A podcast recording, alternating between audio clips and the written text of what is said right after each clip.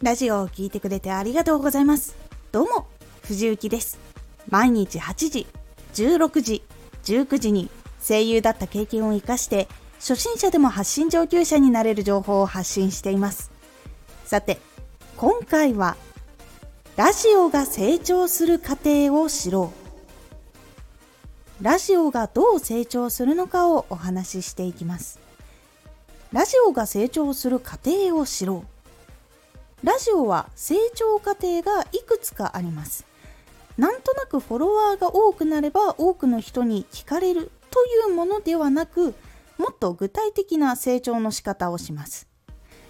ラジオは発信を始めてから最初認識、タイトルとかトップページ、紹介、タグの欄から見つけられて少しずつ人が集まってきます。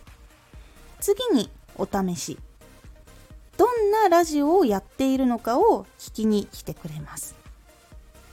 そして気に入る。ラジオやチャンネルで発信していることを他にも聞きたい。配信者の人と話したいと思ったらフォローしたりチャンネルをリピートしに来てくれます。このように人は集まってきます。この3つの過程をどんどん繰り返して響くラジオがあったら紹介などが起こって広がっていきます。このことでラジオが多くの人の目に触れて急成長っていうのが始まります。再生回数が増えたりフォローしてくれる人数っていうのが急に増える時期っていうのが来ます。この急成長の時に必要なのは質のいいラジオが多くあること。チャンネルがしっかり伝わるアカウントのプロフィールとかタイトルとかチャンネル名とかがあることです。ここがちゃんとしていると急成長の時が来たら毎日どんどんどんどん成長していきます。急成長期じゃなくても毎日少しずつでもこれが揃ってると伸びやすいっていうのがあります。そして成長の期間中に注目を集めた後っていうのは少し成長が緩くなります。自分のラジオに興味ある人がもう一度訪れ終えていることが多いので新しい人が少なくなるからなんです。そして伸びづらい期間がちょっとあった後にアプリとか発信者とか視聴者の変化が起きてまた新しく興味がある人が訪れてくれるっていう流れが来ます。基本成長は急成長して落ち着いて急成長しての繰り返しをするっていうことが多いです。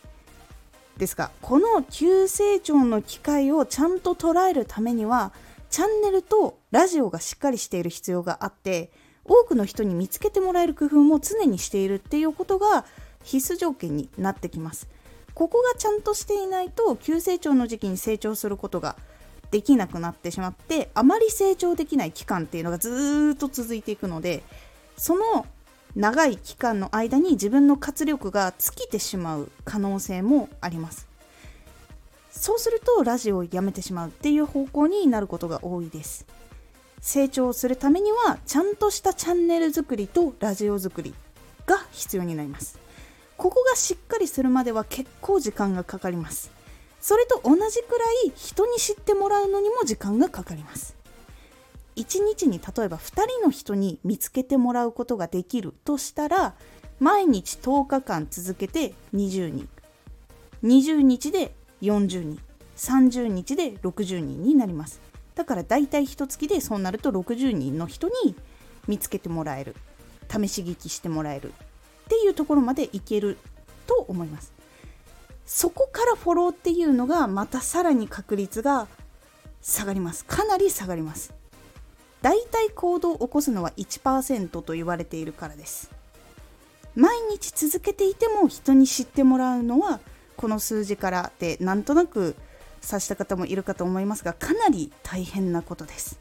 なので自分が投稿している回数とかも把握してこれから大体どれくらい時間がかかるものなのかなっていうのをちゃんと自分が分かると焦りとかにも向き合えるし今の行動を変えるかどうかっていうことも自分で決めることができます。是非今回の成長の仕方を参考にこの先のラジオ活動の仕方を考えてみてください。今回のおすすめラジオエンタメ系ラジオにおすすめの研究。エンタメ系ラジオを作っていくときにおすすめの番組っていうのをお伝えしております。このラジオでは毎日8時16時19時に声優だった経験を生かして初心者でも発信上級者になれる情報を発信していますのでフォローしてお待ちください。毎週2回火曜日と土曜日に藤雪から本気で発信するあなたに送るマッチョなプレミアムラジオを公開しています。有益な内容をしっかり発信するあなただからこそ収益化してほしい。毎週2回火曜日と土曜日。ぜひお聴きください。ツイッターもやってます。ツイッターでは活動している中で気がついたことや役に立ったことをお伝えしています。ぜひこちらもチェックしてみてね。コメントやレターいつもありがとうございます。ではまた。